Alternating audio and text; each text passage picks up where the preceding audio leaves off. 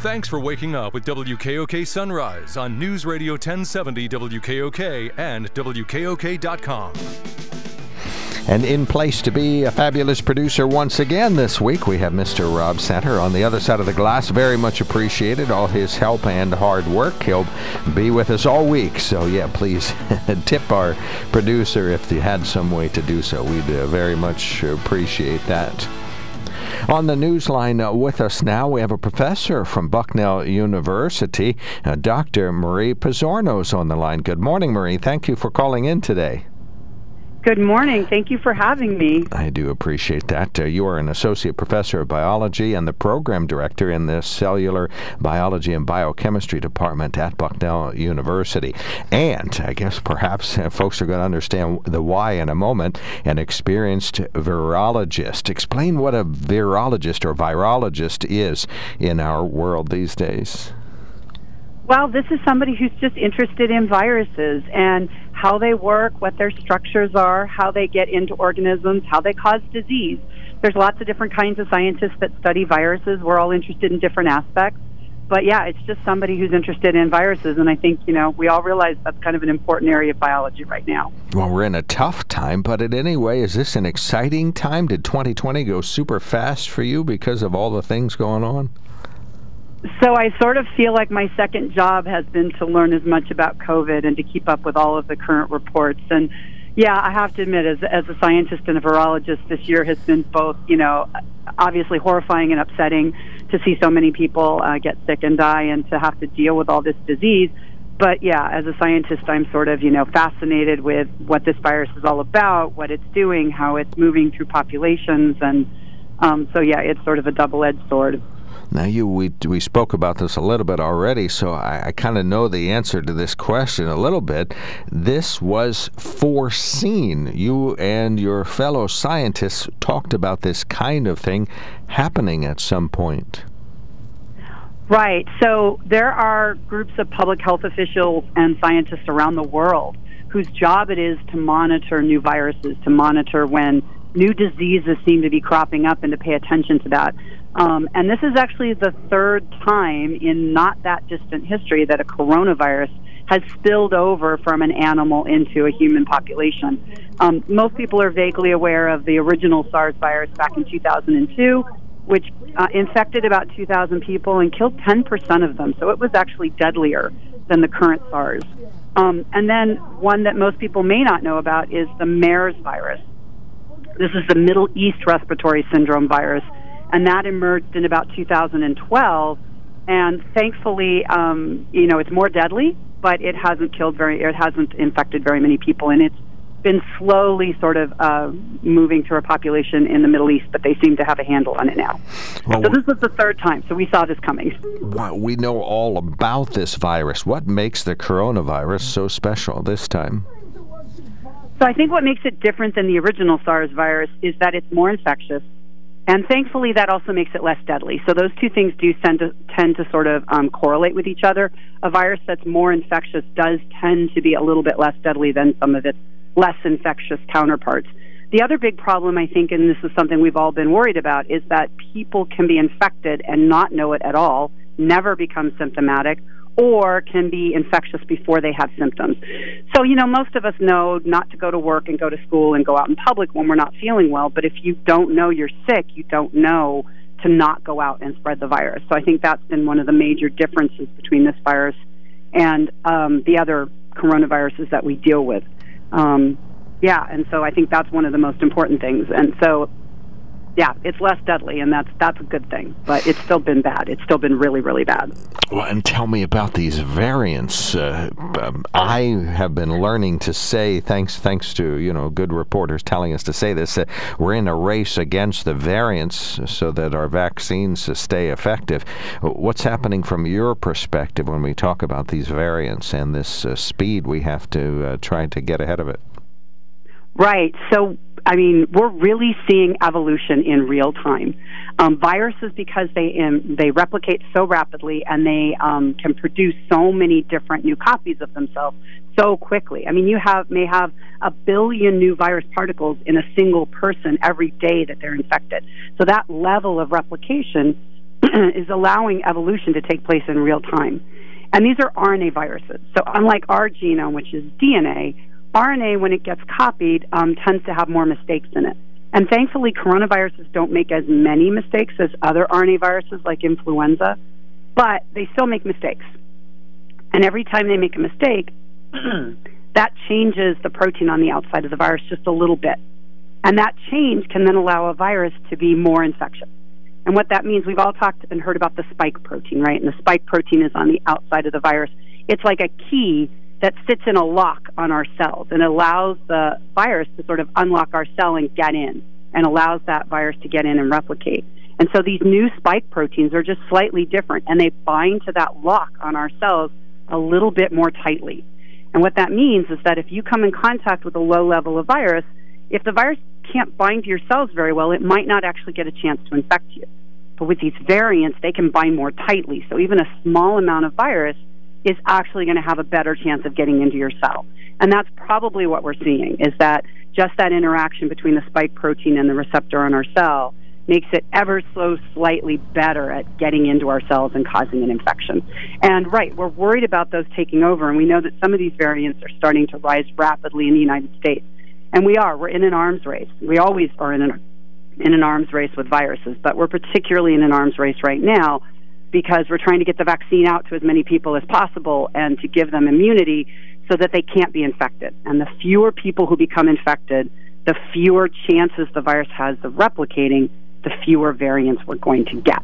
And that's why wearing our masks and staying distant and doing all of the things we've been doing for the last year, as painful as it is and as tired as, people are of doing it, we have to keep doing it because the fewer opportunities we give this virus to replicate, the fewer chances we get for more variants and that arms race to go in the favor of the virus rather than in the favor of us. So the potentiality exists that one of these variants may not be uh, impacted by the vaccines?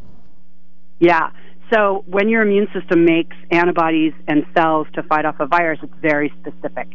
Um, and so if the vir- if the variant is different enough, the antibodies may not bind as tightly. The ones that were made for the original virus may not bind the variant as well.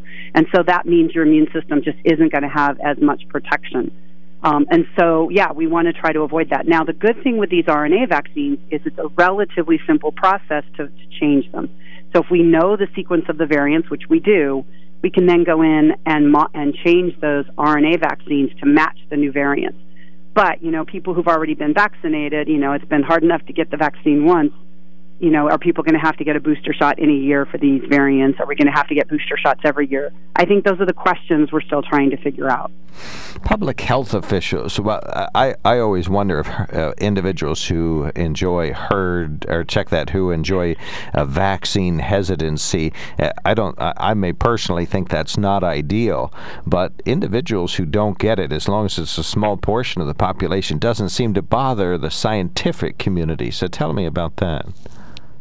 Right. So if you have a large enough popu- uh, percentage of the population that has immunity, and that immunity could have come about by a natural infection or what's safer to get it from the vaccine, then the virus has fewer places to hop to. So if you're an infected person and everybody around you has immunity, even if though you didn't get vaccinated, the people around you are going to protect you from that virus, right? So there's fewer opportunities for that virus to jump from an infected person to an uh, uninfected person who doesn't have immunity. So that's what we call herd immunity. It's that protection we have from most of the population being vaccinated. Um, and for some viruses, that herd immunity has to be obscenely high. Like for measles, which is very infectious, you need like 95 plus percentage of the population, which is why when we lose that vaccination rate to measles, we start to see these outbreaks of measles. Um, and we do that to protect also vulnerable people in our population, um, infants who can't necessarily be vaccinated right away, and other individuals who can't get a vaccine. So, you know, we get vaccinated to protect others in our community to try and build up that herd immunity and give the virus fewer places to jump to that where it can infect and then um, spread to other people. Well, then, like the measles, we still have that with us in general. You know, certainly not prevalent, but uh, as you mentioned, not uh, not bizarrely uncommon. So, will we always have this new virus with us now? Is this a, a new disease for us to fight? Yes, it, sadly, it probably is going to be what we call endemic, which just means it's going to be one of those viruses that just goes through the population. Um, I personally predict that it's probably a virus that children will get. It will eventually, maybe in 10 or 20 years, sort of evolve into a childhood cold. Um, and that's the best hope. You know, it might not go that way, but that's, I think, what we're all hoping for, and that children will just get it. They'll build up that immunity earlier. We know right now that most children seem to be to handle this virus fairly well. And so over time, that virus may, um, again, change, evolve, mutate to become less deadly. Children will get it, and uh, they'll just have that immunity for the rest of their lives. We already deal with coronaviruses. Most, you know, a lot of colds that we get um, are caused by coronaviruses. So that this may just become another one of those cold coronaviruses at some point. Um, yeah, there was something else I was going to say, but now I forgot. well, that happens. We're, we're, we're doing a half hour interview during this 10 minute segment, so that is perfectly understandable. I'm, I'm, my brain is cycling through questions as, as we go through this. As you have observed government and public health officials work together on this, uh, give us your observations. How have they done so far? Have they made some real home runs? Have they done some things you might have done differently? Tell us about that. Yeah, I mean it's always easy to be, uh, you know, uh, what do you call it, a after a post-time quarterback and say, "Oh, they should have done this." Um, you know, yeah, the government response, both at some state and and uh, the federal level, wasn't always perfect, and it could have been better. I think part of this is that even though we've been saying this might happen, until you actually have it happen, I don't know that all the federal agencies were quite as well prepared. Um, and this is another reminder to the public this is why we put money into public health agencies. They have to constantly be on guard, they have to constantly be, be um, watching and waiting for these kinds of events. So, maintaining a good public health infrastructure is just so important for our health as a nation.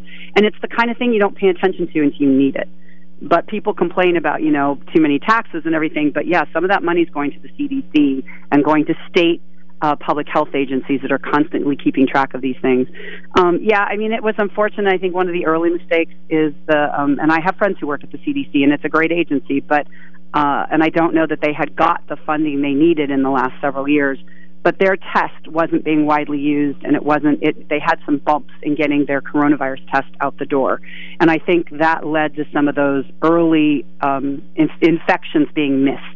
And we weren't paying attention to some of those early infections. And we had some assumptions about how this virus was going to transmit that it, people would only transmit if they were sick and you know what they say about making assumptions, that's never a good idea. so, yeah, there were some stumbles at the beginning. And, and I think, you know, if there's going to be a silver lining to any of this, we've learned some lessons that hopefully public health agencies can put into practice to keep watch for future events like this. And I hope this doesn't happen again anytime soon. But uh, again, epidemiologists think that it, this isn't the last time.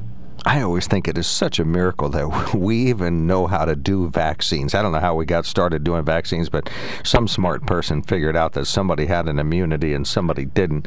Uh, tell us, we only have a couple moments left, but this idea of how vaccines came about at all, and if we can cram into it, uh, just some observations about these current vaccines. Right. So you actually reminded me of what else I wanted to talk about. So uh, Edward Jenner in the um, oh God uh, probably 17 1800s was the first person to vaccinate someone, and he actually vaccinated for this horrible disease called smallpox. And the reason that we don't have to worry about smallpox anymore is it's the only human viral disease that's been eradicated. And it was eradicated through the use of the vaccine that wasn't really all that different than the one that Jenner developed.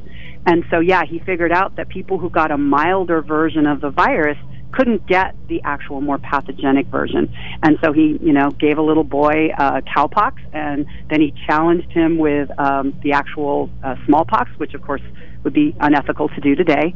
And the boy survived. And so he was the first person to figure that out. And again, through an amazing campaign by the World Health Organization and help from the CDC in the 70s, we eradicated smallpox we don't worry about smallpox. Nobody has to be vaccinated because it was literally eliminated. And we're really close to eliminating polio, which is the next virus that's been. So we all need to say thank you to public health and vaccines and remind ourselves that we don't get sick so often because these uh, wonders of science. Um, so, asking how they work. They basically prime your immune system to recognize either a non pathogenic, a non dangerous version of the virus, so that when it sees the dangerous version, your immune system just gets rid of it, clamps down on it, and gets it out of your body. Um, and in the case of the coronavirus vaccines, we're just giving a little piece of the virus, this spike protein, because that's what the immune system is going to recognize normally. So if you just have your body make the spike protein or you give the spike protein, your immune system says, oh, yeah, okay, I know what this looks like, and then it'll go after it. Well, to be to be continued. I just, uh, as I mentioned, I was cycling through questions so I could distill them down. We'll have you back. We appreciate this. Uh, we recently saw you in the uh, video presentation from Bucknell University in the pre-show panel discussion for uh, stories from the front line. So we appreciate your participation in that. Thanks for your answers, and, and we will surely uh, call again, Marie. Thank you. I'd love to be on again. Thank you very much. That is uh, Dr. Marie Pizzorno, a PhD and Associate Professor of Biology and the Program Director in the Cellular Biology Biochemistry Department at Bucknell University, uh, talking about the coronavirus and the uh, vaccines. So, as uh, she mentioned, she wants to come back on, so we will have her uh, back on the radio again.